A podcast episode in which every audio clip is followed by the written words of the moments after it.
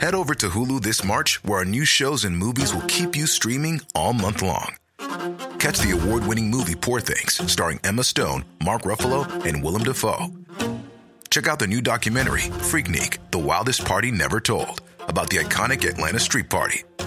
And don't miss FX's Shogun, a reimagining of the epic tale, starring Anna Sawai. So, what are you waiting for? Go stream something new on Hulu.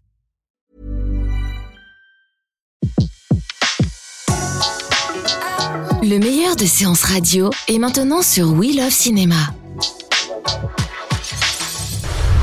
Vous écoutez La Grande Séance, l'émission 100% cinéma en live sur Séance Radio.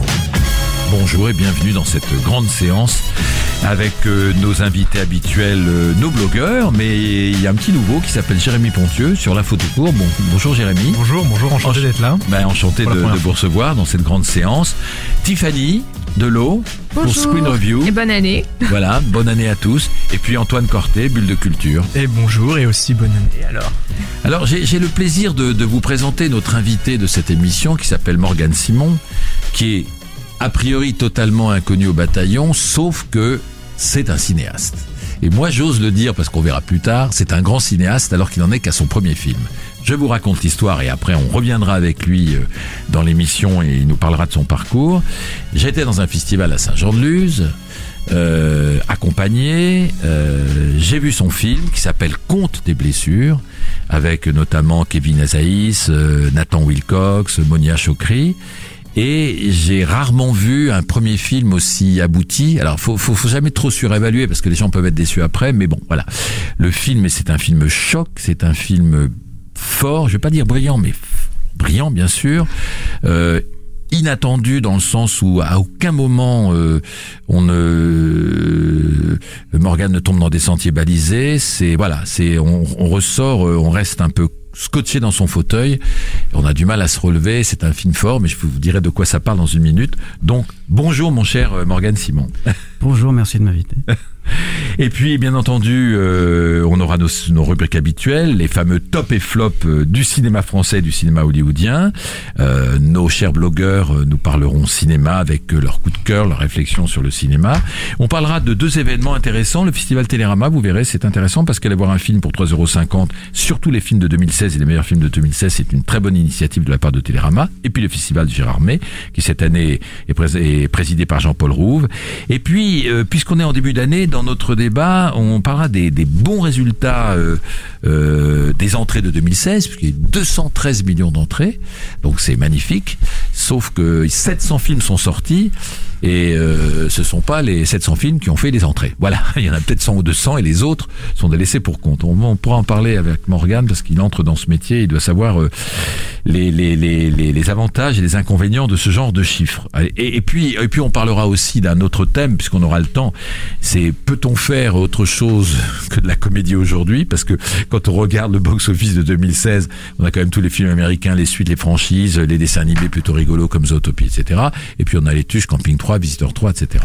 Et je crois que les producteurs, distributeurs, euh, quand on arrive avec autre chose qu'une comédie, ils font un peu euh, la tête. Voilà. Sauf que le film euh, de Morgan Simon, qui j'espère va marcher parce qu'il le mérite amplement, c'est pas une comédie. Mais voilà. Et puis on aura notre blind test habituel et là on va on va sourire et chanter puisque à l'occasion de la sortie de Dalida de Lisa Zuelos, on écoutera des petits morceaux et on essaiera de deviner à l'aveugle euh, quels sont ces films. Dans un instant, on se retrouve avec les tops et les flops euh, du box-office du mois. La Grande Séance, le box-office. Alors, dans le box-office, on va commencer par les Français, euh, tout analysé parce que j'ai les chiffres tout chauds qui, qui viennent de cet après-midi. Euh, ben, le, le- le top, euh, c'est le film Hugo Gélin, Demain tout commence, qui est à plus de 2, 2 millions 3 d'entrées, ce qui est quand même pas mal, parce que Hugo Gélin, je crois que c'est son deuxième film. Euh, Ça, donc c'est l'effet Omar Sy. donc voilà, c'est l'effet Omar Sy, sauf que Tiffany, euh, Omar Sy a moins fait, et ça c'est tout à l'honneur du Gélin avec Inferno, Ah oui. aux côtés de Tom Hanks, ah bah oui d'accord, mais quand même, faut le faire. On est fiers, hein Parce que Omar Sy, qui fait plus d'entrées, 2 millions et demi d'entrées avec le film du Gaugelin, alors qu'il est à côté de Tom Hanks et il fait un million d'entrées tout court avec Inferno, donc Cocorico. Et là, dans les flops, euh, j'ai eu du mal, tant mieux, hein, à trouver des, des flops français. D'abord, on en trouve parfois dans l'année. Là, ce dernier mois, j'ai eu du mal, mais c'est quand même un petit peu Papa ou Maman 2. Oh non. Parce que, ah si, Ah c- non, ça mais c'est un flop. Mais non, Mais non, mais un flop. ça marche un petit Mais peu moins un- bien. Pop, pop, pop, Mais Antoine, soyons sérieux. Mais non. Le Ah, premier film, Oui. presque 3 millions d'entrées. Oui. Le deuxième, 1 million et des poussières. Qu'est-ce que ça veut dire ça? Il ça- s'attendait pas à mieux? Je pense que oui, mais quand on est Moi j'avais pas, moi j'avais parié que un Papa ou Maman 2 ferait mieux que Demain tout commence. Hein. Ah bon? Ah oui, ah oui, j'avais parié ça. C'est déjà pas si mal. Un million, c'est déjà. Ouais, oui, c'est- voilà. Il en rêve. Un million, c'est le rêve de plusieurs cinéastes. Non, non, mais c'est non, mais c'est bien. Oui, mais je pense par que c'est aux attentes. Je pense que voilà, c'est c'est ça que je dis. C'est une Mm. petite déception. Côté américain, Disney au top, on est d'accord. Star Vaiana. Vaiana Non est Ah à oui. 4 700 000 euh, entrées. Oui, pas c'est- mal quand même. Et c'est particulièrement en France que le film fait, euh, fait des entrées aussi qui sont, qui sont très très excellentes, enfin, Ouais, moins- comparativement à d'autres territoires. À moins, de- moins, moins dans d'autres territoires. Et puis euh, Rogue One, pas mal du tout. Bah. Plus de 4 millions d'entrées. Alors là, on peut dire, si on commence à comparer avec euh, Star Wars 7 là, de décembre dernier, c'est beaucoup moins, parce qu'il était à plus de 10 millions d'entrées. Et je crois qu'il est à 800 millions de dollars dans le monde, Rogue One, Star Wars Story, mais c'est pas mal quand même. Non, et là, il, va aller vers les il est 5. peut-être plus violent, donc euh, je pense qu'il y a peut-être moins d'enfants qui vont aller voir Rogue One. Donc du coup, on enlève tous les enfants. Vous euh, pensez, ah ouais. Ouais, Oui, possible. moi, j'emmène pas mon enfant voir Rogue One. Mais c'est aussi peut-être parce que ça épuise, euh, ça épuise la série. Enfin, je pense que c'est un jeu dangereux que joue Disney de sortir chaque année un film euh, Ouais. comme ça. Ça épuise trop vite, hein. Oui, voilà, c'est ils vont faire de l'argent, mais Ouais. euh, je pense que ça, ça peut assez vite s'essouffler, ouais. Alors Disney, ils sont remarquables parce qu'ils achètent, ils achètent la franchise à notre ami George Lucas et ils veulent la rentabiliser dans les mois qui suivent, quoi. Oui. Je pense que C'est ça, c'est déjà rentabilisé. Oui, ça. je pense, ouais. C'est- ça- je crois qu'il avait acheté 6 ou 7 mi- milliards de dollars ou un truc comme ça. Ouais. Et puis voilà, entre entre le, le succès de, de Star Wars 7, euh, 8 qui arrive quand même en, en décembre prochain, Rogue One, mais c'est vrai, c'est vrai qu'il faut pas qu'ils en fassent trop des spin-offs là, parce que Ben, C'est c'est fou euh, de. Enfin, on s'imagine que George Lucas est multimillionnaire, milliardaire, et qu'est-ce qui va le pousser euh, à vendre euh, quelque chose qui lui appartient, qui est entièrement lui, qui va être pris par d'autres? Enfin, c'est c'est une question que ouais, que je me pose. Alors, je fais un, je fais un premier film, mais ouais. je me demande comment est-ce qu'on arrive à, à, il, en a- à il faire est ça. quoi. fatigué. Oui, et puis. Il, il vend, il vend son, il vend son jouet. Vous savez, comme les, oui, oui. Non, il y, a- il y a quelque chose qui est, Oui, qui est Jérémy. juste dans ce qui est dit là, et en plus, je pense qu'il y a un effet un peu de relativisme aujourd'hui avec George Lucas, c'est-à-dire qu'à l'époque, on l'a beaucoup critiqué pour faire du, du lucratif sur sa franchise, et maintenant, on revient en arrière en se disant que finalement, c'était peut-être un auteur, même si les films n'étaient pas terribles, on se, on se disait, quand, on se dit qu'en revendant la franchise et en laissant les studios faire, ils se dédouanent en fait de ce qui est en train de se dérouler, c'est-à-dire hein, que Star Wars devienne une franchise et, et que c'est pas, c'est pas lui qui en est responsable. Le premier, c'est Disney d'abord. Ah ouais, mais en même temps, il aurait pu ne pas vendre. Oui, oui, c'est juste. Il aurait pu ne pas vendre, comme dit euh, Morgan. C'est-à-dire, il aurait pu garder. Et vous savez, c'est comme les, les, les vieux monsieur qui vendent leurs jouets ou qui vendent leurs tableaux et qui, qui ils avaient une collection, des créations, etc. Puis ils disent bon voilà, maintenant j'arrive à la retraite, j'ai en- j'ai envie de bien profiter de la vie. Et c'est vrai qu'il avait de l'argent déjà, mais bon, Est-ce qu'il va, Juste- est-ce qu'il va faire d'autres projets à part ça? Bah je sais Finalement, pas. est-ce que c'est l'instant, une alors, façon C'est pas de- sûr. Hein. Qu'est-ce qu'est-ce qui est c'est prévu Juste, non, juste qualitativement, quand même, le film Rogue One est, Ouais. est assez bon. Euh, il faut le dire que ça a quand même Ouais, revivé ouais. une petite flamme. Ouais. Euh, Si, si, si. Tout Il est même meilleur que le 7. Ah oui, il est même Ah ouais. meilleur que Ah, le 7. ça dépend des gens, hein, Oui, oui. franchement. Oui, non, je, non. je- je suis d'accord. Mais Ça sinon, dépend. Oui, il- meilleur que le 7 Ça dépend. Oh, moi, Ah j'ai non, dit non, il y a- non, non, il y a justement. deux, ouais, ouais. Je suis assez, je suis assez, assez mitigé sur ce Rogue One, Ouais. mais je, je comp- j'entends, j'entends le plaisir qu'on peut y prendre, mais euh, Moi, je crois que le plaisir qu'on y prend pour, un- pour un ancien comme moi, c'est, c'est, c'est par rapport à la série, c'est par rapport au mythe, c'est par rapport à la nostalgie. Parce que moi, franchement, je l'ai vu, je l'ai oublié quand même deux heures après, quoi. Hein Ah bah, le, ça, le c'est film de Alzheimer, Morgan, je l'ai vu il y a un mois, je peux vous dire que je l'ai bien en tête. Hein. Ah, mais ça, c'est une question de, de nature. Hein. Alors, euh, voilà, vo- voilà pour les... Ah oui, j'ai pas dit le flop, le flop américain. Ah ouais, on sait. C'est quoi? Moi, pour moi, c'est Brad Pitt et Marion Bah Cotillard oui. dans Allier. Un million. Faut pas se moquer. euh, il est un peu au-dessus du million, quoi. Et c'est un échec aussi aux États-Unis. Hein. C'est un- C'est une catastrophe. C'est particulièrement un échec aux États-Unis d'ailleurs, parce qu'un million quelque part avec le, le, le tournant que ça allait prendre, on est, on est presque surpris que ça fasse. Ils, ils ont ce million. perdu déjà 70 millions de dollars. Il faut dit. dire que ça raconte rien surtout. Non, ça raconte. C'est c'est assez plat. C'est- pas bon.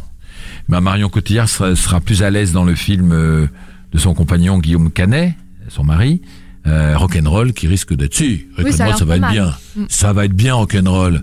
C'est, ça va être, vous vous La l'avez vu déjà, Antoine Oh là. Oui, oui, ah, n'en dites pas trop. De... Non, je ne Alors, dirai rien. Déçu Ah ouais, super déçu. Et bon, on se retrouve dans un instant avec vous, justement. À tout de suite. La grande séance, l'actu cinéma des blogueurs. On va commencer par le petit nouveau, Jérémy Pontieux, l'info tout court. Euh, alors c'est drôle parce que on vient de parler de Guillaume Canet, j'ai pas Mhm. fait exprès, transition incroyable. Incroyable. Les réalisateurs qui font les acteurs. Exactement.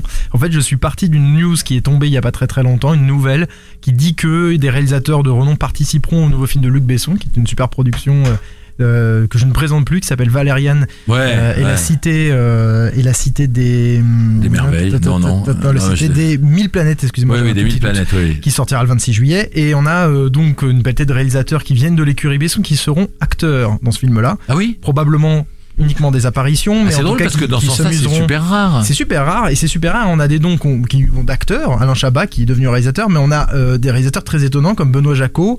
Euh, comme Xavier Giannoli, qu'on n'a pas forcément l'habitude de voir en acteur, Eric Rochant et euh, des membres de l'écurie Besson. Donc j'ai trouvé Bon, la ça, nouvelle assez assez, drôle, étonnante. ça. Oui, et je me suis souvenu euh, donc en arrière de d'acteurs qui auraient été réalisateurs, de, de réalisateurs qui auraient été acteurs en premier. C'est difficile à trouver. Mm. En réalité, j'en ai trouvé un. C'était qui m'est apparu tout de suite. C'était Xavier Beauvois Ouais. qui en fait a commencé en assistant réalisateur euh, chez euh, Manuel de Oliveira et qui a continué après euh, à être acteur un peu Ouais, en parallèle de temps en temps, c'est vrai. les deux. C'est un bon finalement acteur a réussi à s'imposer dans les deux domaines, mais c'est rare. J'ai réussi à finalement trouver beaucoup beaucoup d'acteurs et c'est vrai que c'est une tendance qu'on observe beaucoup cette année, mais qu'on observait déjà les années précédentes, de de- d'acteurs qui deviennent réalisateurs. Maintenant aujourd'hui, c'est considéré comme assez légitime. Je pense Mm. que c'est plus un étonnement de la part de, Mm. de- des gens de voir découvrir des acteurs devenir réalisateurs. Mm. Euh, voilà, je peux en citer. hein. Il y a, il y en a qui construisent leur propre univers. Dominique Abel et Fiona Gordon qui vont sortir le nouveau film qui est euh, Paris pieds nus. Ce sera février prochain, mais on en a des plus des plus connus. Bah, Guillaume Canet évidemment. Moi, la, la réflexion que je me fais, euh, c'est c'est de me dire que bon, euh, que, que des réalisateurs jouent à l'acteur, pourquoi pas Parce que bon, parfois, il suffit d'être filmé, d'apparaître en guest star, etc. Par contre, je ne suis pas toujours sûr que, que, que, que, que de bons acteurs font de bons réalisateurs, parce que pour moi, c'est deux métiers différents. Alors, Guillaume Canet, il a plutôt réussi. En tout cas, sur certains films, à, à- devenir un bon réalisateur. Euh, Blue Tie, ça n'a pas marché. Moi, j'ai moins moins aimé que Ne dit à personne, qui était plutôt un bon polar, etc. Lui, c'est plutôt une réussite. Mais mais vous êtes d'accord qu'il y a des, des acteurs qui deviennent réalisateurs et c'est pas forcément le, le bon chemin parce que chacun son métier. Ah non, Euh, non, je toujours. pense que un, un grand peintre, euh, n'importe quel grand peintre qu'on connaît, euh, Da- Vinci, etc., n'ont pas essayé de faire de la musique et Mozart n'a pas essayé de peindre. Et voilà, à l'époque, il n'y avait pas une confusion des genres. Et aujourd'hui, c'est Qu'est-ce que vous en pensez, Morgane? C'est pas parce qu'on est un, un bon acteur qu'on devient un bon réalisateur. Hein. Euh, il faut pas se l'interdire. Après, il faut avoir du recul euh, sur euh, sur son travail et ce qu'on est capable de faire. Euh, C'est vrai que peut-être passer par un court métrage, c'est déjà une façon de se dire est-ce que j'en suis capable? C'est ce que font certains réalisateurs, Mm. enfin certains acteurs ou certaines actrices. Mm. Il faut avoir après- créer. C'est un autre métier. c'est un autre métier. Après, on peut regarder Xavier Dolan, qui a son, son parcours à lui, Ouais. qui est assez particulier. Mais lui, il était tout de suite réalisateur. Ouais, mais on Tout sent en étant acteur. C'est un acteur en fait. Ouais. C'est un acteur. Ça, se sent dans, dans, dans- quand il reçoit un prix, il va pleurer comme un acteur. Enfin, il y, a- quelque chose qui. Mais je ne dis pas ça de façon Oui, négative. hein. Oui, mais en même temps, c'est un bon réalisateur. Ouais, ah, vraiment, c'est un, fait les deux. c'est un, excellent euh, réalisateur. En tout cas, il a des parties pris très forts de, de mise en scène, d'écriture, de- des capacités de travail qui sont euh, Mm. assez exceptionnelles. Non, mais c'est drôle quand Mais vous dites que oui, c'est vrai qu'il est très, il est très acteur aussi dans la vie, mais en même temps, il est très susceptible, très écorché vif. Moi, je le connais bien et il est sincère dans, dans ses, dans ses déceptions. Il a dit récemment qu'il avait plutôt plus envie de retourner à Cannes du tout parce qu'il avait été euh, déçu de l'accueil. etc. Il est très écorché vif et en même temps, c'est pas une posture. C'est, il est comme ça. Il est très blessé. Alors que son film a pas été si mal accueilli que ça et que finalement, euh, non. Il n'a pas été si mal accueilli que ça à Cannes. Les gens ont été un peu rudes, alors que son film, c'est plutôt un bon film, je trouve, et qu'il a pas mal marché finalement. Il peut pas se plaindre. Donc, euh, C'est quand même, je pense, un- assez français de vouloir euh, euh, partitionner, c'est-à-dire dire acteur euh, d'un côté, réalisateur. Je crois qu'aux États-Unis, par exemple, les gens peuvent, euh, enfin, je pense par exemple à Robbie White Payne qui euh, est actrice et qui un, un, un jour veut réaliser euh, un épisode de série et qui passe à la réalisation. C'est pas pareil. Moi, je, encore une fois, je, je me, je me dis ancien. Moi, j'ai une autre idée du cinéma. Le cinéma, c'est le septième art. C'est une création à l'égal de la, de la musique, de la littérature et du reste, de la sculpture, de tout ce qu'on veut. Et je pense que quelqu'un qui naît NAIT réalisateur avec un, un- une caméra dans les mains à la place d'un biberon. Il a envie de créer, il a envie de, de fabriquer une œuvre. Et un acteur, c'est un autre métier. C'est un autre métier. Je, je, je pense qu'il y a, il y a une quarantaine d'années, euh, moi, moi, quand j'étais dans un cours dramatique, jamais un acteur aurait pensé de réalisateur. C'est deux métiers différents. Sauf si on considère que réalisateur, c'est juste être un bon faiseur, fabriquer euh, un film avec une caméra, des assistants, etc. Mais pour moi, un réalisateur, c'est quelqu'un qui crée, qui a quelque chose en lui, qui a envie de dire quelque chose à travers euh, à travers ce, média.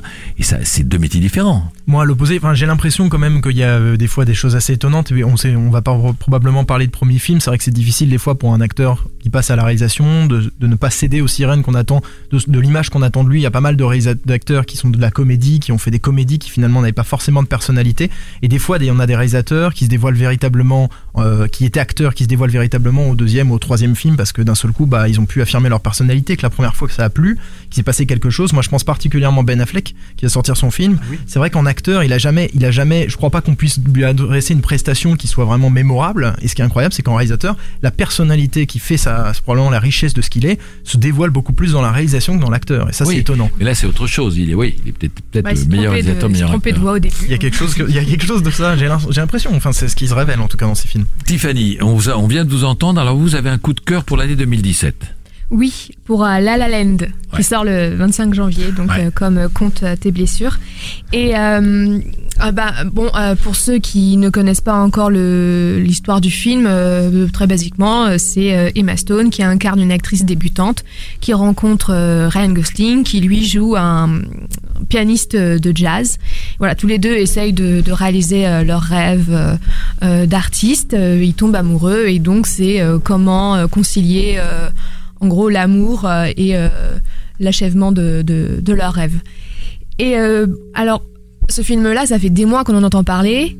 On sait que c'est un des favoris aux Oscars. J'ai entendu que des critiques dithyrambiques sur ce film. Donc du coup, je m'attends. Enfin, je je- j'en attendais beaucoup, beaucoup. J'avais vraiment très peur d'être déçue. Et puis bon bah. Voilà, j'ai craqué comme tout le monde. Ça y a- j'en beaucoup et finalement j'étais déçu. Eh ben non. Ah bah non, non, non, non, j'ai craqué comme tout le monde et donc pour moi ça veut dire que le film il est vraiment excellent parce que comme j'en attendais énormément, euh, le fait que j'ai été euh, vraiment séduite, euh, je pense que ça prouve à quel point c'est un film de qualité. Alors oui c'est une comédie musicale mais bon pas que. Euh, enfin on, on voit du Chantons sous la pluie, il y a du donc du Jacques Demy, il y a pour moi il y a aussi du West Side Story, j'ai même vu une petite pointe de Grease à un moment donné. Euh, mais euh, mais au-delà de ça, bon c'est aussi un film euh, j'ai j'adore j'ai adoré euh, les décors, les costumes, les acteurs. Pour moi c'est simple, Ryan Gosling et Emma Stone, c'est leur meilleur rôle. Jusqu'à Ah, trouvez ah ouais, Ouais. parce que moi en plus je suis pas à la base je suis pas du tout fan de Ryan Gosling. Je trouve qu'il était très surestimé.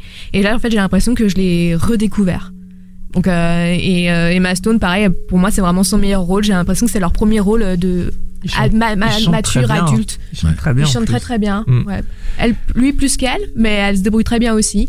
Mais en même temps, justement, c'est ça qui est génial, c'est qu'ils sont pas, euh, c'est pas parfait et du coup c'est réaliste, c'est mélancolique, c'est beau. C'est, je sais pas, il y a, il y a tout dans ce film en fait. C'est, une petite pépite. Eh, C'est bien donné envie. Alors il y a d'autres films à voir en 2017, Antoine. Ah bah oui, alors moi je- justement j'ai décidé de de- de- d'orienter cette chronique parce que je suis un peu fatigué de toutes les franchises qui vont arriver. Je sais que on voit les, les films les plus attendus. Alors on cite Spider-Man, on cite Ouais. euh, Thor, on cite machin. Et moi justement j'avais envie de parler de que- quelques petits films. Enfin c'était pas forcément des petits films, mais c'est des petits films coup de cœur qui pourraient moi m'emballer et que Vous j'invite n'avez pas peut-être forcément encore vu. bah, que non. non, que j'ai Ouais. pas forcément vu. Le premier, euh, on, on en entend beaucoup parler, mais je pense que ça va emballer quand même les foules. C'est Dalida qui sort euh, la Mhm. semaine prochaine. Effectivement, un film très musical sur la vie de cet artiste. Et Dalida, c'est une icône en fait. Tout le monde la connaît. Il y a une sorte d'aura autour de cette personne. Et là, on va aborder un peu euh, le, le, le, le revers de la célébrité, Oui. à savoir euh, les souffrances de Dalida dans sa vie personnelle. Tout ça euh, de manière euh, Musicale. musicale. Et a- je il y a pense beaucoup de que chansons dans le film. ça va. Je Ça peut marcher. Ça peut marcher, voilà. On souhaite que ça marche. Il y avait un autre film que j'ai euh, dont, dont- Repéré que j'ai repéré, c'est Passion, euh, qui Ah, va être par Grand Corps Malade, que Je je, n'ai pas vu Moi, je l'ai encore. vu. Et C'est euh, très bien, c'est et superbe. Moi, je pense qu'il va nous préparer quelque chose de très très bien. Ça, c'est sur le handicap, c'est ça, Ouais. avec euh, quelqu'un qui a un accident et qui doit du coup euh, se mélanger avec des personnes qui sont Voilà, tétraplégiques. c'est c'est pas le nouvel intouchable parce que c'est très très différent, mais c'est très beau, très simple et c'est surtout le fait que tous ces gens qui vont se retrouver euh, euh, handicapés ensemble dans un grand centre de, de reconstruction, on va dire, ont, ont- ont un, un humour noir et une façon de se solidariser, l'amitié, la façon de se soutenir. C'est entre le sourire constant et la gravité parce que c'est quand même hyper rude ce qu'ils vivent. Et ça, c'est très très bien écrit, c'est très bien fait. Donc c'est un joli film, émouvant et, et fort, absolument. C'est c'est un, une, plutôt une réussite. Et là aussi, c'est un premier film puisque c'est euh, euh, Grand Corps Malade Ouais, lui-même qui a co-réalisé avec Et puis en un- plus, un les, camarade. les, les, les échos au festival, je- il est passé à Sarlat, Ouais, je crois, il- sont il- vraiment dithyrambiques. Donc vraiment, je. C'est un je- bon film. je- je- un- J'avais mis euh, Compte tes blessures dans, dans mon. Ah mais vous, dans vous l'aviez je- pas vu Mais je ne l'ai pas encore vu, justement. Et d'instinct, Ah, je veux super. absolument le voir. Pourquoi il y avait. Il y avait, euh, Il y avait un bruit, Il y avait quelque chose. Moi, c'est Kevin Azaïs. Moi, je l'ai Ouais. vu dans Souvenir récemment. Et j'ai déjà, dans ce film avec Isabelle Huppert, trouvé Métamorphosé. Et- ah oui, et moi, allez j'ai voir dans, adoré Vous allez voir film. dans Compte tes blessures. Hein. C'est Ah. le, plus- le plus beau rôle qu'il ait eu depuis le début de sa courte carrière. On l'avait découvert avec euh, les combattants de Tho- Thomas Caillet, si je me souviens bien. Et vous allez voir le rôle qu'il a là, c'est quelque chose. Hein. Là, c'est un César euh, ou du jeune jeune espoir ou de d'acteur, mais vous allez voir, c'est c'est Bah un, du en coup, voir, je me c'est un disais, sacré voilà. morceau là. C'est c'est vraiment ce qui m'attire et, et c'est la transformation depuis, depuis Ouais. Souvenir. Et là, je veux voir si dans Compte. euh, Ah bah c'est un, c'est un- c'est un immense acteur dans le film. Vous allez voir. Et après, le dernier qui vient un petit peu plus loin, c'est euh, le film effectivement d'Arnaud Desplechin, Les fantômes Ah, il est au montage là. Je l'ai eu au téléphone il y a pas longtemps, des Pléchins. On Il est au l'attend. montage des fantômes d'Ismaël. On Ouais. l'attend éventuellement pour, pour Voilà, Cannes, on l'espère, euh, avec un très très beau casting. Il y a Marion Cotillard, Mathieu Almalric, Charlotte Gainsbourg. Mais vous savez que dans Roi et Reine, il y avait Mathieu Amalric qui s'appelait Ismaël. Alors je Ouais. sais pas si c'est le même personnage euh, qui va revenir sur sur les gens qui connaissent, sur les femmes de sa vie, etc. Mais en tout cas, c'était Ismaël dans Roi et Reine, et là c'est les fantômes d'Ismaël. C'est quelque chose dont il a en plus l'habitude de, de faire. Absolument. hein. Il aime bien revenir un peu sur les. De revenir absolument. Bah c'est pas mal votre choix, Antoine. C'est bien, on ira pas le mal voir. du tout. On ira les voir. On ira les voir avec plaisir. On se retrouve dans un instant avec notre invité. La grande séance, l'interview.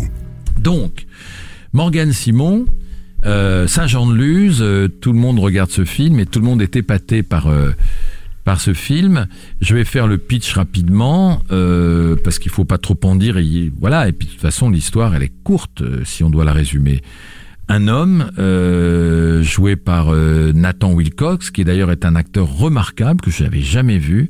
Euh, vous le découvrirez dans le film, et vraiment face à Kevin Azaïs, il a, il a une présence et un charisme incroyable. Son fils, Kevin Azaïs, son fils est un jeune homme euh, tourmenté et en même temps assez solaire. Il fait du post-hardcore, c'est quelque chose que je connaissais pas du tout.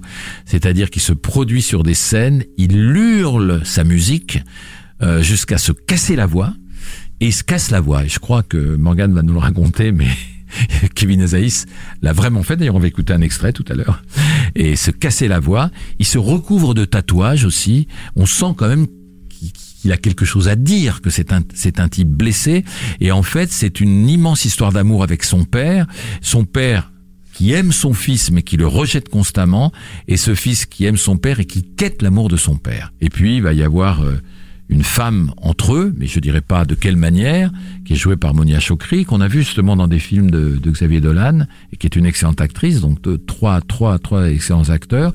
Et l'histoire est très, très forte, très belle, et, euh, et, et, et j'ai envie de dire, ma première question à Morgane Simon, euh, euh, qui a découvert le cinéma tard, on va voir son parcours, c'est un parcours incroyable. J'ai peut-être quand j'ai su euh, que Morgan avait découvert le cinéma tard dans sa vie, c'est peut-être ce qui lui donne cette euh, fraîcheur entre guillemets qui fait que dans le film, euh, à aucun moment la scène qui suit celle qu'on voit n'est attendue. C'est-à-dire qu'on est d'ailleurs un peu tendu. On ne sait pas s'ils vont pas se casser la gueule, le père et le fils. Et c'est peut-être peut-être une liberté de ton, quelque chose qui est le film est basé sur quelque chose de très charnel, euh, qui fait que le film est aussi réussi. Voilà, j'espère qu'il est bien pitché. Alors, on, on va parler, euh, Morgane, de, de votre parcours, parce que c'est passionnant. Euh, vous avez fait des études de biologie. Exactement. Après, vous êtes dit, bon, euh, disséquer, ça va comme ça. Euh, vous avez fait de la com. Exactement. Et quand on vous a, on vous a f- dans, dans, dans, dans le cadre de ces études de communication, euh, quand vous avez euh, dû faire un petit film, tout d'un coup, il y a quelque chose qui s'est passé, c'est ça? Oui, exactement. Oui, jusqu'à l'âge de 21, 22 ans, j'allais jamais au cinéma. Euh, ça, ça m'intéressait pas du tout. Mes parents viennent pas du tout de ce, ce milieu-là. J'ai pas forcément les moyens même d'aller au cinéma. Euh, j'ai fait un parcours scientifique. euh, J'étais à l'université et j'ai bien vu que j'avais donc euh, que j'allais pas faire ça toute ma vie. Et c'est en entrant dans ce cursus de communication qu'un professeur, euh, Pierre Pascal Furt, pour ne pas le nommer, nous a demandé de, de, de faire des films. Et c'était pas forcément dans le cursus, mais c'est quelque chose euh, en, en quel il croyait vraiment, euh, qu'on pouvait exprimer des, des choses personnelles ou donner son avis sur la société. Des films de 3 minutes et je ne savais absolument pas tenir une caméra. On n'avait pas de caméra, on n'avait aucun matériel. C'était à nous de nous débrouiller, de faire un film et le rendre tel jour, à telle heure. Et euh, j'en ai fait plusieurs comme ça. Euh, euh, il a été, ce professeur assez, il m'a soutenu. La classe, il y avait un écho. Donc finalement, et ce que je racontais, bon, on arrivait à comprendre finalement, et je prenais surtout un plaisir à exprimer des choses que j'avais peut-être pas forcément exprimées dans votre vie avant. Hmm. Voilà, je suis pas forcément celui qui va parler le plus. Hmm. Et je pense que voilà, faire des films, ça m'a ouvert. Et finalement, c'est cette quête-là qui, qui m'intéresse aussi de pouvoir dire ce que je pense. Et après, la Fémis? Et après, voilà, j'ai voulu continuer à faire euh, des films et je me suis dit quelle école était euh, gratuite de cinéma. Hmm. Il y avait la Fémis, euh, le, le concours. Et Vous y êtes entré facilement? Comment ça s'est passé? C'est Euh, intéressant de le savoir. Après ce, ce cursus de communication, j'ai pris une année pour euh, voir des films parce que j'avais vraiment aucune culture, je savais rien du tout, hein, vraiment. Euh, pour voir des films, pour faire des stages en, euh, à, à la télé, en audiovisuel et préparer le concours parce que c'était six mois après. Euh, donc euh, j'ai simplement fait ça. Euh, j'ai passé le concours euh, en scénario. Euh, L'analyse de film, c'est la première analyse de film que je faisais de ma vie.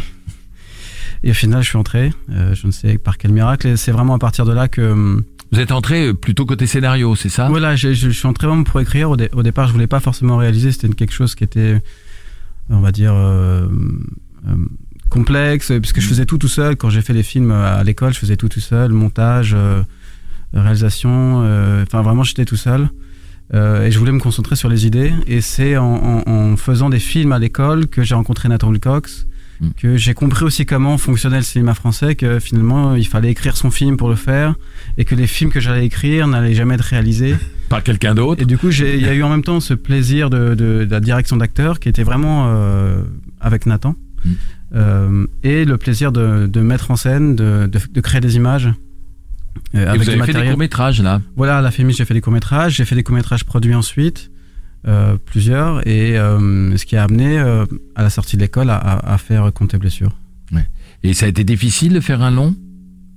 Euh, ce qui est difficile. euh, je- Euh, On parlait de comédie tout à l'heure, euh, c'est c'est un projet euh, rude pour un producteur, non? Euh, pas, Non? pas forcément parce que je, je pense que le, le- la reine du film, cette musique, euh, elle n'a jamais été traitée. La façon de le traiter était une façon qui était, euh, euh, qui était très vive et a- assez euh, jeune. Et je pense que voilà, les producteurs euh, Kazakh Productions, ils ont été euh, emballés. Ils ont vu aussi les courts métrages. Mm. Il y avait une façon d'aborder le, le travail avec les acteurs, la mise en scène qui était euh, peut-être un, un peu différente de ce qu'on voyait déjà dans, dans le milieu du court métrage.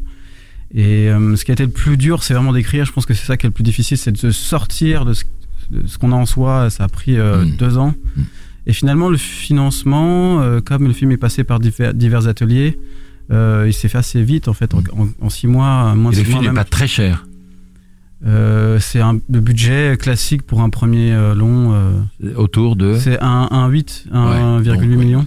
Comme le, le, le, le coût moyen d'un film français, c'est 5-6 C'est 5 millions, ouais. millions d'euros. Donc, euh, Pour un premier long métrage, un- un, voilà, ce- entre 1,5 et 2 millions, c'est le budget euh, habituel entre guillemets euh, aujourd'hui. Alors, on, on a parlé d'Anton Wilkos. Alors, c'est c'est un type qui est né à Londres, qui a fait du théâtre, euh, qui a plutôt un physique méditerranéen, qui est, qui est étonnant. On a l'impression qu'il a plein de cultures. Et, et, et là, là, je pense que dans vos films, c'est une révélation parce qu'il a. J'ai j'ai vu qu'il avait pas fait énormément de films pour le moment, Nathan Wilcox. Non, il n'a pas fait énormément de films, il a surtout une carrière euh, au théâtre. Au théâtre, Euh, ouais. Donc c'est un acteur britannique Londres, hein, qui, est, euh, qui a une carrière au théâtre. il a fait tournée mondiale euh, Mhm. Avec euh, une pièce euh, qui s'appelle Pygmalion notamment. Ouais. Et il a une triple culture en fait, euh, qui est donc anglo-saxonne, qui est espagnole aussi parce qu'il a vécu en Espagne et, euh, et, en- et française parce qu'il Ouais. a fait le conservatoire de Bordeaux. Donc il a vraiment trois cultures. Il, est, il se sent pas d'un pays. Donc ce qui fait qu'il a un peu une sorte d'accent étrange, Ouais. euh, un physique différent, euh, sans être british. Il est un peu aussi. Enfin voilà, il y a quelque chose qui, m'a séduit. Ouais, oui, qui vous a séduit. Et je pense que moi, quand je le vois à l'écran, c'est le fait que ce soit aussi un, un, un très bon acteur de théâtre, j'imagine. Je l'ai jamais vu au théâtre, qui fait qu'il a cette présence-là et cette justesse-là dans le jeu, parce qu'il est incroyable. il y a vraiment une grande tension. J'ai fait sept courts métrages avec lui euh, Mhm. avant de faire ce long, donc c'est un long travail ensemble. Ouais. Et c'est vrai que je lui ai fait jouer finalement des, des rôles euh, d'hommes, euh, enfin en fait d'hommes, euh, ou de, un peu d'hommes en marge. Mhm. En tout cas, c'était une figure masculine qui me permettait moi d'exprimer des choses que je pouvais peut-être pas forcément exprimer. C'est drôle parce que Truffaut, plutôt adulte, faisait jouer Jean-Pierre Léo jeune, et notre ami Morgane Simon jeune fait jouer son, son Jean-Pierre Léo à lui, c'est Nathan Lucox. Et puis il y a Kevin Azaïs. Alors lui, lui, il n'était pas dans vos courts métrages. Euh, Kevin, il a joué dans un court métrage juste Ouais. avant de tourner le long métrage qui s'appelle Réveille les morts. Hmm. Euh, et qui était fait vraiment pour euh, travailler avec lui, pour euh, travailler aussi avec Julien Krug, qui est un des acteurs du film, qui était Hmm. dans mes courts-métrages. Et euh, en fait, j'avais rencontré Kevin à un atelier qui s'appelle Émergence, qui permet Mhm. de réaliser deux scènes de son film. Euh, et c'est là que je l'ai confronté avec euh, Nathan. Avec Nathan. Et vous avez vu que ça fonctionnait. Ouais, j'ai vu surtout que je pouvais inventer des choses, Ouais. euh, que des scènes allaient jaillir vraiment d'un sentiment, d'un sentiment. confrontation. Voilà, d'un Ouais. sentiment en fait, d'un moment en fait. Ouais. Et mon travail, j'ai l'impression surtout, il est basé sur ce sentiment de moment en fait. On est dans des moments en fait entre Mm. les personnages. Mm. Euh, ce qui fait que les que scènes, vous- on rentre assez profondément dans les scènes en fait. Vous, vous, vous êtes- votre scénario est écrit, très écrit, mais au moment de tourner, je dirais pas qu'il y a une part d'improvisation, mais c'est quand même, il y, a, il y a du chant, on peut bouger dedans. Oui, il faut absolument bouger même. C'est Ça, c'est votre façon de faire. C'est impossible que je tourne euh, ce qui est écrit exactement. Enfin, ce qui est Ouais. écrit, c'est très bien. Ça nous, ça nous amène à l'endroit où on veut aller, mais où on veut aller, c'est plus loin encore. Il faut aller plus loin que le scénario. C'est un côté un peu piala, ça, quand même. Je sais, je sais pas forcément. Non, Enfin, mais c'est- c'est Piala, c'était un peu sa c'est- méthode. C'était forcément une influence. un peu, ouais. L'idée, voilà, c'est exactement ça. C'est de, c'est de pousser pour aller à, à la vérité, en fait. Ouais. Et la vérité, moi, je la détiens pas forcément quand j'écris le scénario. euh, je, je peux pas la sortir autant Ouais. euh, tout seul, en fait. Mais du coup, moi j'ai une question parce que je suis assez fasciné par ce parcours en disant effectivement il y a beaucoup de scénaristes et de réalisateurs qui disent oui moi je suis passionné par tel ou tel cinéaste et j'ai envie de, de m'inspirer de ce qu'ils font. Vous, vous nous dites qu'au début vous n'aviez aucune culture cinématographique et que c'est très tard que vous êtes venu au cinéma. Du coup, qu'est- qu'est-ce qui provoque en vous l'envie d'écrire et l'envie de raconter quelque chose?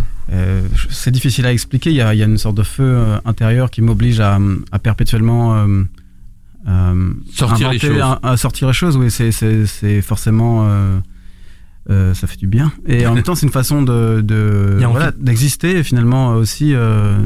C'est s'en sentir exister aussi. Parce que vous, vous mettez de vous dans votre scénario que, Ouais. comment Il y a Ça forcément. se sent. Demandé. Ça il se y a sent. forcément toujours de, de soi. Après, les choses sont exacerbées pour que ce soit plus intéressant que euh, la, la vie euh, de quelqu'un. Alors justement, à propos d'exacerber, co- comment vous avez découvert le post-hardcore? Le post-hardcore, c'est une musique que j'écoute. euh, Enfin, j'écoute euh, du rock alternatif depuis une dizaine d'années. Donc, c'est vraiment une musique euh, que j'écoute au, au C'est quotidien. spécial.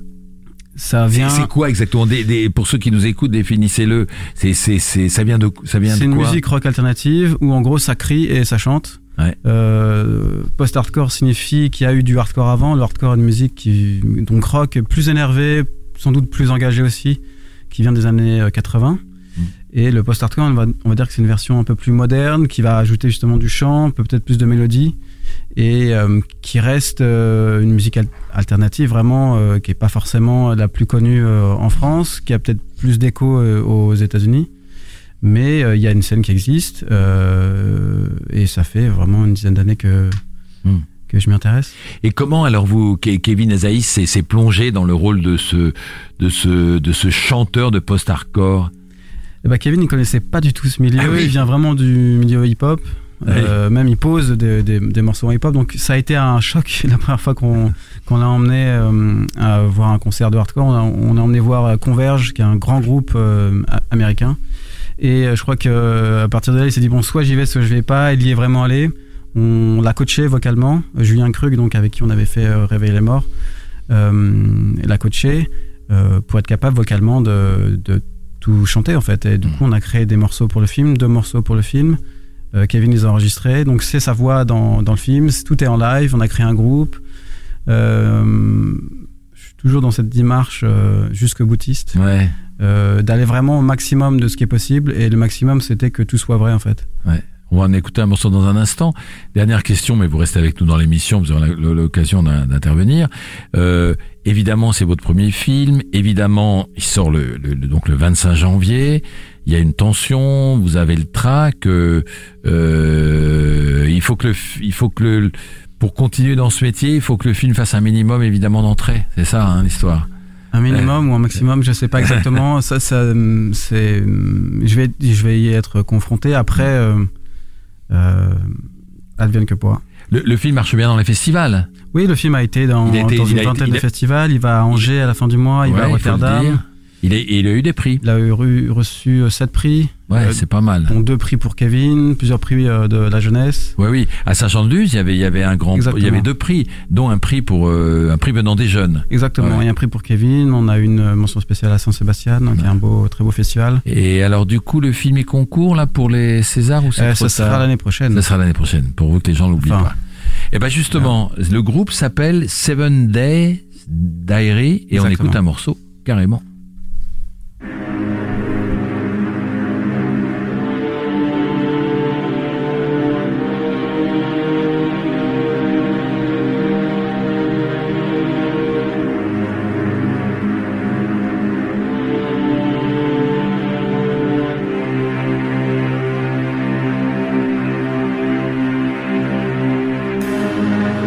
Gone! I'm so scared! I've lost my head! I'm lost! I'm afraid! I've lost my head! Can someone take me away? Right here! Right now! Whoa!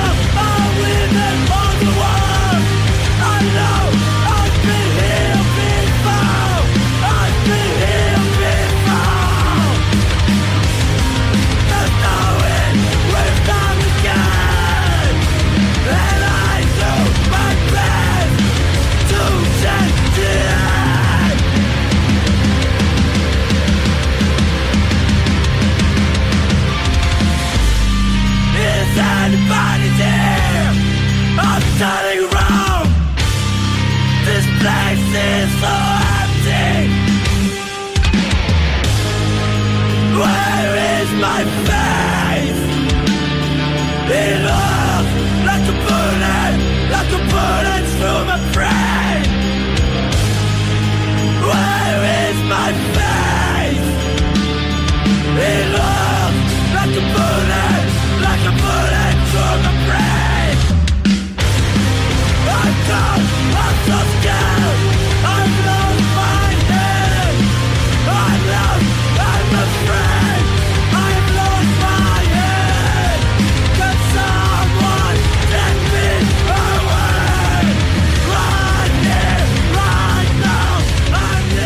C'est un extrait de la bande originale de Compte tes blessures de Morgan Simon, du groupe qui a été créé pour le film, Seven Day Diary, s'appelle Kings of, c'est assez impressionnant.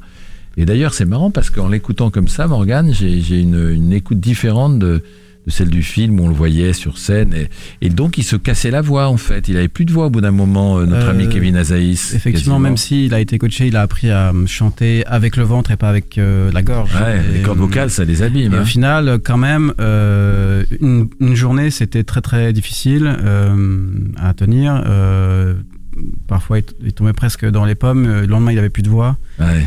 Euh, Mais c'est normal, c'était chez lui où les chanteurs de post-hardcore perdent je- leur voix aussi. Euh, non, je pense que c'est vraiment lui, Ouais, euh, les, c'est les les- chanteurs qui sont habitués à, à, À le faire, il contrôle. Voilà, c'est ça exactement. Et ce qui est intéressant, du coup, c'est que Kevin est capable d'être dans cette forme de violence sur scène, et puis d'un coup, dans la scène d'après, il Oui. va être e- extrêmement doux, et je pense que le film, il navigue entre ce, ce côté viscéral et un- une grande douceur. Et, et euh, tout à l'heure, on, on parlait de- d'humour, dans- de comédie. Je pense qu'il y a quand même beaucoup de moments de comédie Oui, aussi dans le film, beaucoup d'humour. Et ce qui permet de totalement nuancer aussi tout ce qui se passe dans le film. Ouais. Et, euh, et je pense que ça fait partie de la richesse aussi du, du projet. Alors Maël, vous nous redites comment on peut intervenir euh, dans l'émission. Effectivement, très simplement, vous pouvez réagir à l'émission directement sur Twitter en mentionnant le hashtag La Grande Séance ou en suivant le compte Séance Radio et idem sur Facebook en suivant le compte séanceradio.fr. Voilà, vous avez encore 20 minutes si vous voulez poser des questions à Morgane Simon, jeune réalisateur et déjà cinéaste. Euh, J'ai j'ai lu d'ailleurs quelque part euh, un cinéaste est né, je crois que c'est Télérama ou qui a, qui a dit ça, donc euh, ça prouve quand même ce que Télérama... Justement, euh, ça fait une belle liaison aussi. Dans un instant, on parle des, des, des- des- des événements. Les événements cinéma sont dans la grande séance. Alors on, par- on parlait on parlait de Télérama à l'instant. Euh, alors Télérama un festival qui est quand même euh, passionnant parce que c'est eux qui l'organisent. C'est la 20e édition cette année. Euh, ils choisissent 16 des meilleurs films de, de 2016, c'est évidemment selon leur goût. Et ils les diffusent dans plus de 300 salles à RSA dans toute la France pour un prix de 3,50 euros sur présentation d'un pass qu'on découpe dans le Télérama du 11 et 18 janvier. Donc c'est facile, 11 et 18 janvier, retenez, retenez les dates Et de la ont, sortie des, de ce ils ont des très bons goûts parce qu'on va pouvoir retrouver Elle, Les Ogres, Ouais. l'économie du couple. C'est vraiment des très beaux films. Ouais, c'est super de, de, de revoir des films qu'on a qu'on a ratés, qu'on n'a pas eu le temps d'aller voir avec un pass et à 3,50 et c'est parfait. Et puis il y a un autre euh, festival, alors là qui se déroule à Gérardmer. Euh, c'est la 24e édition, c'est le film fantastique. Moi, je ne découvre plus, mais il faut y aller. Euh, avec évidemment le- ce, ce genre du fantastique qui est toujours euh, passionnant. Le, le, c'est l'acteur réalisateur Jean-Paul Rouve qui est le gagnant de l'année quand même Ouais, ouais. avec son Tuche 2. Il a fait 4 millions 600 000 entrées. Euh, et évidemment, euh, projection, cours, long, animation, compétition, etc. Parce qu'il n'y a pas simplement que le, que le cinéma fantastique, il y a aussi les livres qui sont dédiés à la littérature fantastique. Et aussi, s'il y a de la neige, un peu de ski à Gérardmer. Voilà, dans un instant, on en arrive à notre séquence débat. La grande séance, le débat. Alors, tout le monde peut intervenir, bien sûr, y compris euh, Morgane Simon, notre invité. Euh, le, le- le débat, parce qu'on était en début d'année, on s'est posé la question. Moi, ça me ça me titille toujours cette question, c'est que évidemment euh, les exploitants et le Centre national du cinéma sont plutôt contents. 213 millions d'entrées, c'est le hum, second meilleur chiffre depuis 50 ans. Euh, je pense que il y avait dû avoir 216 millions d'entrées à l'époque de Intouchable en 2011.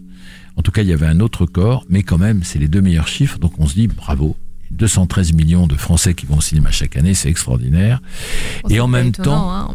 Les années sont, j'ai l'impression que plus les années sont pourries, par- parler comme bravo, ça, plus, euh, plus les gens vont au cinéma pour, euh, pour penser à autre chose et, euh, et euh, c'est- Ah oui, les années pourries, pas au niveau du cinéma, au niveau oui, non, de, l'ambiance. Ah oui, voyais, plus les années sont pourries au niveau du cinéma, plus les gens y vont. Non, non, dire, mais c'est- euh, c'est- en- en, même temps, c'est vrai qu'en 2016, on n'a pas vu que des chefs-d'œuvre. hein.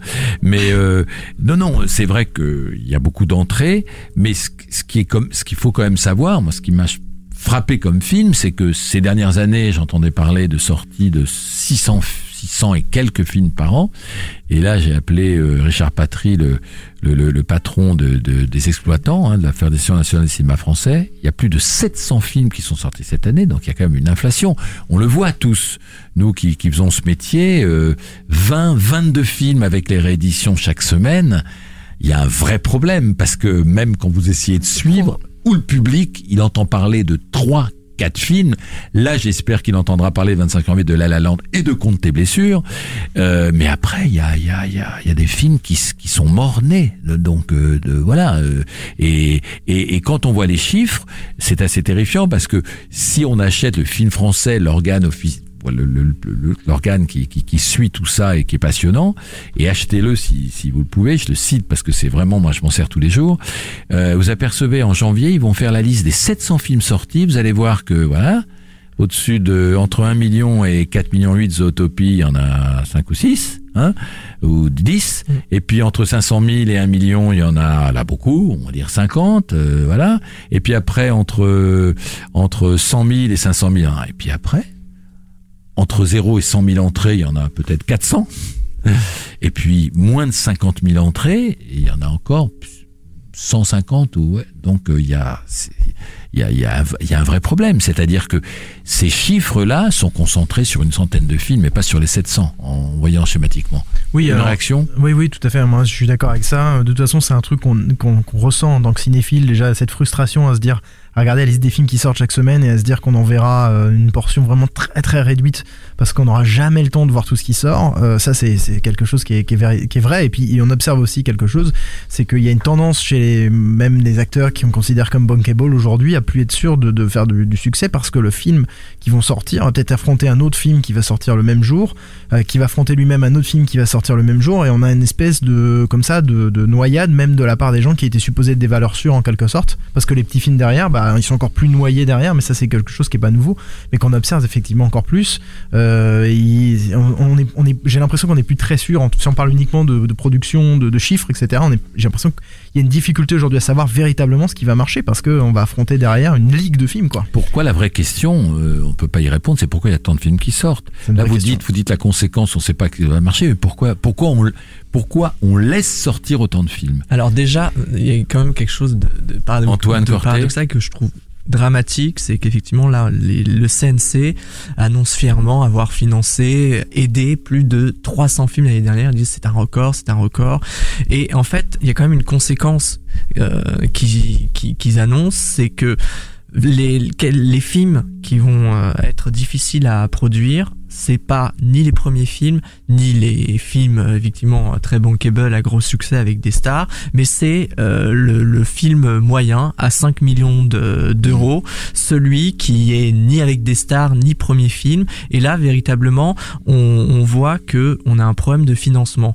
Et donc, du coup, à force de vouloir euh, euh, trop euh, aider euh, les films, à aider trop de films, finalement, on va porter atteinte, je Mais pense, à une, à une aide. Antoine, c'est ce que dénonçait Pascal Ferrand qui Oui, disait, ça, euh, qui avait fait un, un- un bouquin avec avec des producteurs, des scénaristes, etc., qui s'appelait Le milieu n'est pas un pont mais une faille, et c'est ça. Elle, elle parlait des, des films moyens Et moyen. qui ont plus de mal que les gros films qui ont toujours de l'argent, que les parfois les premiers films qu'on aide, etc. Et ça c'est un problème. Mais en tout cas, c'est vrai que c'est vrai que une- trop de films tuent les films. Et, euh, et on est sûr que même des bons films, avec la masse des films qui sortent, ils sont un peu noyés. Qu'est-ce que vous en pensez, euh, Morgane, Simon? Alors, On dit qu'il y a trop de films qui sortent au cinéma. Je pense que c'est vrai. Forcément, quand il y a un film qui sort, c'est un, un véritable problème. Je pense qu'il y a aussi surtout trop de téléfilms qui sortent au cinéma, qui sont des films qui ne sont pas des films de cinéma, Ouais, on qui est sont, euh, qui sont, euh, voilà, qui prennent peut-être la place d'autres films, qui pourraient être euh, vus à la télé, et parfois même des films youtubesques, on va dire, maintenant qui, qui sortent au cinéma. Ouais, mais Et- il faut faire, pardon, il faut faire attention après à la censure parce qu'effectivement, si on préjuge d'un film en disant celui-là ne mérite pas d'aller Oui, au oui, cinéma, mais attention, attention, Antoine, je vous coupe tout de suite. Moi, j'entends mais- ça. Je- J'entends toujours dire le système français est extraordinaire. Il permet, euh, à- il a permis à Eric Romer d'émerger. Il va peut-être per- permettre à, à Morgan Simon de, de devenir un, un- un réalisateur célèbre. Mais, mais en même temps, euh, euh, il faudrait, moi, j'entends dire des, des choses. Il faudrait non pas avoir un contrôle, mais il faudrait que dans la chaîne du film, dans sa, dans son écriture, dans sa construction, il faudrait qu'il y ait d'autres regards, parce que sans dénoncer personne, il y a des gens qui arrivent, ils font leur film dans un coin, ils appellent, euh, le, le, le, le- distributeur dit tu pourrais pas changer deux trois trucs parce que non non non non non surtout pas parce que là t'inquiète pas, euh, voilà ça va marcher comme ça, on a machin et machine. Non non, il y a, y, a, y a des films qui sont qui sortent qui sont des scandales. On se dit mais n'importe qui, euh, je dis pas que j'aurais fait le film, je dis j'aurais su moi au bout de 40 ans de, de métier de cinéma, attention là non, ça va pas le faire. Et il y a plein de films dont j'ai dit ça va pas le faire et ça l'a pas fait. Et d'autres films où je me suis dit là ça va le faire et ça l'a fait. Et pourtant je suis pas, je suis pas un Ouais. voyant parce qu'il y a quand même, euh, voilà, je sais pas comment on pourrait faire. Mais- Mais euh, quand quand quand Morgan Simon dit qu'il y a trop de téléfilms qui sortent, c'est vrai, c'est c'est c'est vrai, c'est pas euh, il et et, et c'est dommage parce qu'à la télévision un, un, un bon téléfilm peut faire 3 millions d'entrées et au cinéma il va en faire 20 000 parce que c'est l'échec assuré. Mais par Donc un exemple, vrai problème. Par exemple, demain tout commence. Moi, je- je- j'estime que c'est un téléfilm, c'est très ça va être très efficace en télé. Pour autant, moi, j'ai vu aucun intérêt, au- aucune plus-value artistique à l'emmener au cinéma. Pour autant, il a passionné les foules, ce film. Mais Ouais, des, il a- des, des- des fois, on pourrait se poser la question de savoir, c'est un peu difficile pour les cinéastes, parce que j'imagine bien qu'un rêve d'un cinéaste, c'est de finir au cinéma. C'est quand même sur le grand écran qu'on a envie de voir les films.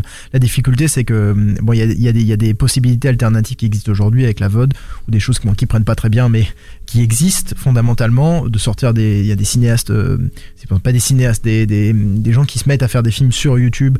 Euh, d'une heure 40 on, on commence à voir ça naître en fait et il serait peut-être bon ton de commencer à réfléchir à peut-être réorganiser ça c'est difficile à dire parce que quel cinéaste on va privilégier? Est-ce que lui aura une meilleure euh, voilà une meilleure Qu'est-ce que euh, vous- vue que l'autre mais... Qu'est-ce que vous disiez, euh, Morgan, en parlant des films you- youtubesques euh, Non, non, non, c'est que on a envie aussi que ça raconte des choses, que ça soit drôle, et ça, c'est pas un problème. Enfin, que les tuches sortent au cinéma, pourquoi pas. Enfin, c'est Mm. pour même euh, rire. Mais euh, et c'est difficile en fait, de, surtout de, comme tu disais, de, de préjuger à l'avance de ce que va être un film. Et ce serait, ce serait tellement dommage de quelqu'un qui, est, qui sera acteur, qui aura jamais fait de film, on- il va prendre des, des acteurs un peu télé et on va se dire tout de suite ça va être de la télé, alors que oh, en fait ça peut être hyper bien. Ouais. Hum, c'est plus le résultat ou qui, qui, qui je crois, euh, enfin on est confronté à ce résultat-là de 20 films euh, par, hum, par semaine. Et après il faut se réjouir que euh, y a autant de De d'entrées. variété, ouais. Autant d'entrées, ces, ces entrées avec le CNC, elles font que les, films derrière vont exister et que euh, un petit film et un, et un gros film va pouvoir exister aussi. Oui, je crois qu'on m'a dit que le CNC avait beaucoup d'argent. Euh, c'est voilà, parce que ça rapporte beaucoup d'argent. Le cinéma et le CNC peut redistribuer cet argent. Mais euh, c'est vrai aussi, on l'a pas dit, c'est un autre débat, on l'a eu ici, que euh, quand un bon euh, Mor- Morgan Simon il s'est battu, il a eu de la chance, mais euh, quand vous arrivez, comme la télé est, est très coproductrice et a, a beaucoup son mot à dire aujourd'hui, la télé elle veut pas n'importe quoi. Donc c'est vrai qu'elle elle impose, oui. elle impose, elle impose veut- ses enfin, acteurs. les- elle- exactement, la télé va vouloir diffuser des films qui ressemblent à leur euh, line-up en fait. Voilà, c'est ça. Et c'est là où ça devient un téléfilm. C'est c'est que d'un coup, euh, certains réalisateurs vont être euh, brimés euh, à différents endroits. Mm. Euh, et vont pas forcément faire le film qu'ils veulent et finalement ce sera un produit euh, télé Un Et produit contre télé. leur avis en fait euh, mais Ouais. c'est tellement difficile de tenir pendant 2 ans 3 ans 4 ans 5 ans même plus Euh, il y a des choses où on va lâcher moi j'ai été solide euh, sur à peu Mm. près tout mais euh, c'est épuisant Ouais, c'est Après- épuisant. Après, est-ce qu'il faut vraiment tirer la sonnette d'alarme? Parce que finalement, il y a un record d'entrée Est-ce que beaucoup se plaignent de Non, mais il y a de- des boîtes de distribution qui fait, ferment. euh, Il y a, Ce qu'il hein. faudrait faire, c'est d'assurer à certains petits films une durée minimale euh, de, de vie. De vie en salle, en fait. Ouais, Dans certaines absolument, salles, c'est ça qu'il faut absolument. et je crois que c'est en train d'être fait. C'est une nécessité, parce que sinon, forcément, Rogue One va, va détruire tout le monde, Bien même sûr. si euh, on on n'est pas concurrent, finalement, Ouais. c'est pas forcément le même public. Non, mais ce qu'il faut expliquer. euh, limiter les budgets de promo aussi, ou mieux répartir euh, le Oh, mais ça, financement euh, des promos. Ouais. ah, Non, non, mais ce qui est, ce qui est, ce qui est vrai dans ce dit Morgan Simon, c'est que ce que, ce que le public, on l'a dit déjà sur cette antenne, mais euh, ce que ce que nos auditeurs ne savent peut-être pas, c'est que euh, il y a un multiplex qui a 18 salles. Euh, euh, si compte tes blessures ne fait pas tant euh, au bout de 15 jours, on, on remet une copie de Rogue One qui a déjà euh, 4 salles, 5 salles, 6 écrans. Voilà, je, je schématise, mais c'est ça. Et, et ça, c'est c'est c'est quand même hyper injuste. quoi. Alors, moi, je veux pas être trop caricatural non plus, mais qu'est-ce qui a aussi financé euh, Compte tes blessures C'est Oui. euh, Star Wars l'année Mais dernière. rien, oui, mais rien, on est d'accord, mais rien n'empêche rien. Mais dans le temps, si, si la grande vadrouille a eu 20 millions de spectateurs, c'est ça a été sur 20 ans. Moi, moi, excusez-moi, je vous parle d'un temps que les moins de 20 ans ne peuvent pas connaître, mais il y avait les films en première, je sais pas quoi, en deuxième, et il restait. Les films qu'on voyait restaient films. six mois, mais il y avait beaucoup moins de films qui sortaient. Il y Et avait même quand les films marchent maintenant, euh, des plus petits films, ils vont pas forcément rester à cause de ça, parce qu'il y a tellement de, de Oui, même turnover. s'il marche, même s'il marche. C'est ça le problème. Or, je suis désolé, euh, euh, on, on- on a le droit de voir un petit film entre guillemets qui est qui est fort, qui dit des choses, qui est passionnant, qui est humain, qui dit des choses sur la vie, etc. On a le droit de le voir et qui reste un peu plus longtemps en salle que Rogue One, qui est Mais là, on oublie une chose, c'est que euh, le cinéma, pour beaucoup, euh, avant tout, c'est une industrie.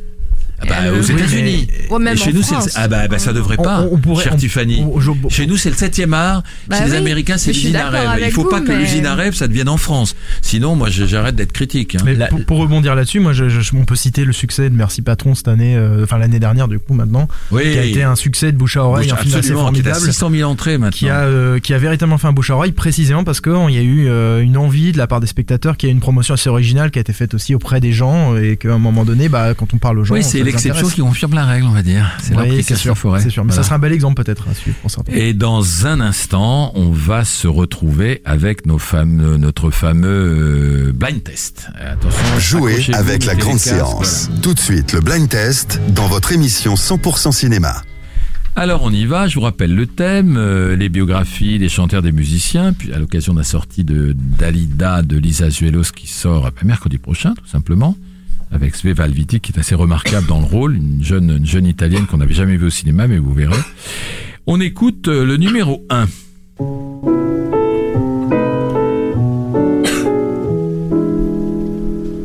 J'avoue, j'en ai bavé, pas vous. Gainsbourg.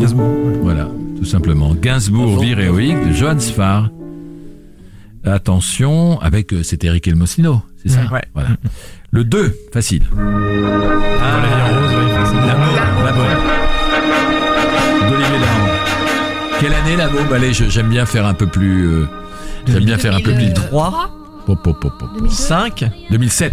7. ah 2007 ouais. moi j'aurais dit Attention. 2005 aussi mais- Attention, là, c'est pas votre génération. Moi, je l'avais vu à l'époque de sa sortie. American Graffiti non Et c'est Oliver Stone. ah bah Ah si, c'est ça, The Doors. The Doors. Absolument. ah, ouais. Euh, euh, un peu plus récent, euh, le 4. You know what? From now on, it's strictly business between you and me. En version originale. hein. ah Ray Bravo. Ah, c'est Taylor Eckford qui avait fait ce film en Ouais. 2004. Ray Charles. Euh, un autre grand. 5. When I was just a Ah, baby, Walk the line. Cash. Cash. my mama Bravo. told me, Walk the Line. Qui a répondu? Walk the Line always Bravo. be a good boy. James Mangold. Euh, ah, numéro 6, ça va être facile normalement. James Bond Non, non. Clo-Clo. Kelly Clo-Clo. Bravo. On écoute un petit bout. Reste avec moi, j'ai besoin de toi, de toi, de moi. Reste, reste, ne t'en Attention. vas pas. Tu le regrettes. On écoute euh, le numéro 7. Ladies and gentlemen, hope you're enjoying the show. bah Get On Up Get On Up non Bravo. James Bond. Ah ouais, voilà. spécialisé en musique de film ou Euh, de, de, de Tate Taylor. James Bond. Attention, un classique. Allez Morgan. Ladies and gentlemen, this here is Charlie from Just Around. Bird non Bird. Ah ouais Bird de Clint Charlie Eastwood. Parker j'ai entendu ça mais Bird de Clint Eastwood, Charlie Parker. Quelle année, Bird euh, 89 non Pas mal. 88. Bien joué. Euh, ah, ça va pas être facile, le numéro 9.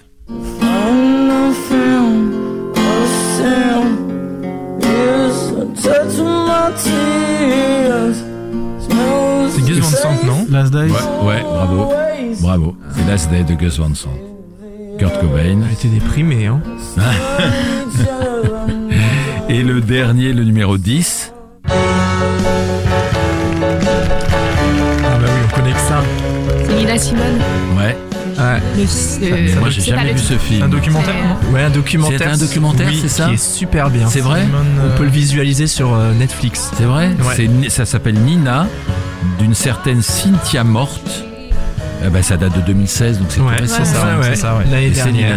Début d'année dernière. Voilà, bah, pas mal quand même. Hein c'était, c'était, c'était pas évident.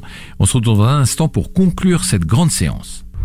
La grande séance, l'émission 100% cinéma de Séance Radio.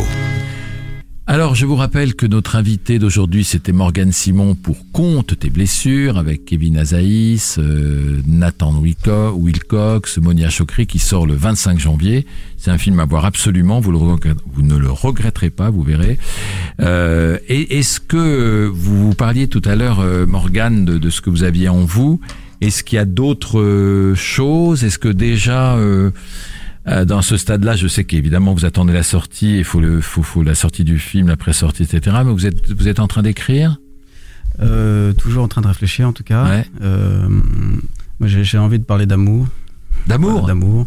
Voilà, de, de- voilà de choses comme ça, de choses de, aussi de la société, les attentats par exemple. Je pense que ce serait intéressant d'arriver à les traiter d'une façon différente. Ah ouais, alors là, là c'est c'est de ce qu'on costaud. pourrait euh, imaginer, mais euh, ça c'est c'est l'avenir qui nous dira. Vous avez vu les, les, les- les quelques films sur les attentats et ce qui est sorti, Made in France, etc. euh, les attentats. Il y a eu quelques quelques tentatives de fait et parfois des J'ai pas vu plus ou in moins France. réussies. Euh, après, j'ai vu Nocturama qui est différent, Ouais. euh, qui est pour moi un très grand film. Après, qui aborde différemment euh, euh, cette question-là en fait. Ah ouais, il faudra qu'on discute de Nocturama parce que moi j'ai pas du tout accroché. Ah, moi aussi, j'ai détesté.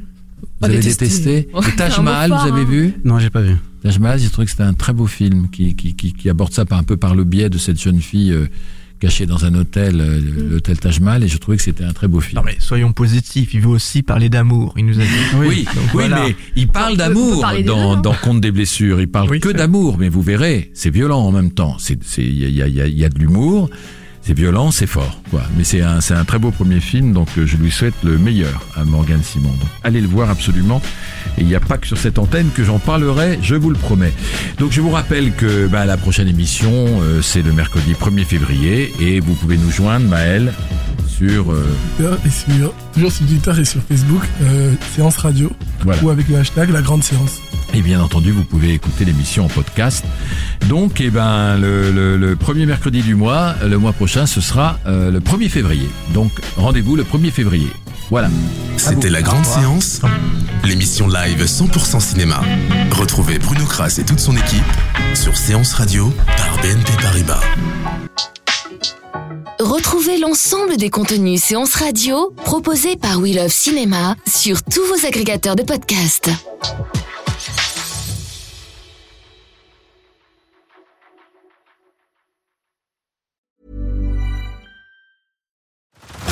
Head over to Hulu this March, where our new shows and movies will keep you streaming all month long. Catch the acclaimed movie All of Us Strangers, starring Paul Mescal and Andrew Scott. Stream the new Hulu original limited series We Were the Lucky Ones with Joey King and Logan Lerman. And don't forget about Grey's Anatomy. Every Grey's episode ever is now streaming on Hulu. So, what are you waiting for? Go stream something new on Hulu.